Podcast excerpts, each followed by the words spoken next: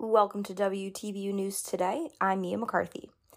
Boston has been warm and sunny lately. Yesterday reached a high of 75 degrees. Uh, definitely pretty sunny out there. Looking forward to today, though. Looks like we're going to have some chances of rain. Uh, it's going to be cloudy, but still a little humid uh, with temperatures reaching the mid to upper 60s. Looking ahead to tomorrow for Friday, looks like it's still going to be rainy. We have a high of 69 and a low of 49 degrees. Uh, but then looking ahead to the weekend, looks like it's going to clear up. Uh, going to be sunny, partly cloudy, uh, temperatures in the high 60s to low 70s. Uh, then looking to Monday, going to have some more rain. So definitely enjoy that warm weather while you can. Crystal Yormick is here now to report on Boston University's recent Indigenous Peoples Day schedule change. My name is Crystal, and I'm here to let you know what's happening this week at BU. Boston University students enjoyed a long holiday weekend, taking Monday off for Indigenous Peoples Day. The Monday class schedule replaced Tuesday's schedule. As midterms come to an end this week, spring class registration will be available October 22nd and 23rd for grad students, October 30th for MET evening undergrads, seniors, and juniors, November 6th for sophomores, and November 13th for freshmen. Joining us now is CCU with an update on food distribution in the Mass and Cass area. The city is urging volunteers and groups to stop circulating the prepared food items to individuals around the Southampton Street shelter and New Market Square in the Mass and Cass area. The advisory stated that vehicles for distributing food will lead to safety and sanitation concerns, such as promoting congestions in the roadway and increasing trash in the neighborhood.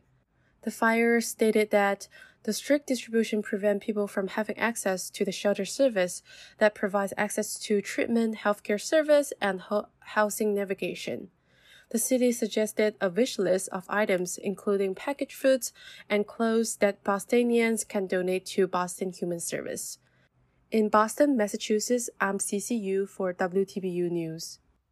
And now we'll head over to Kevin Bollandier for a story on a potential U.S. shutdown of the rail freight system. The third largest rail union rejected a White House broker deal this week, which could lead to 40% of U.S. freight traffic being halted over the next month.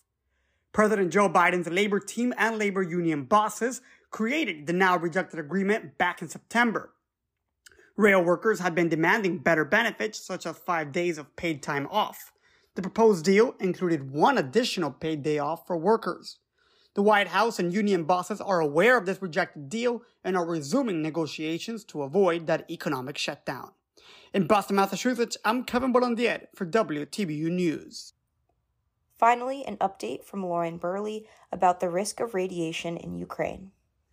Ukraine is at an increased risk of a radiation emergency after a missile damaged an electrical substation on Wednesday, causing a blackout at the Russian occupied Zaporizhia nuclear power plant. According to the Associated Press, the plant relies on electricity to prevent its reactors from overheating, and although the power source was repaired, hazardous interruption could occur at any time. Hundreds of Ukrainian cities have lost power after Russia's attack on Monday as well. NATO Chief Jens Stoltenberg said that sending air defense systems is a quote top priority unquote. In Boston, Massachusetts, I'm Lauren Burley for WTBU News. That's it for this edition of WTBU News Today. Be sure to tune into our full program every Tuesday and Thursday at 6 p.m. Eastern over on WTBU Radio. On behalf of Jen Small, Grace Choi, and Annalise Freemark, I'm Mia McCarthy reporting from Boston University for WTBU News.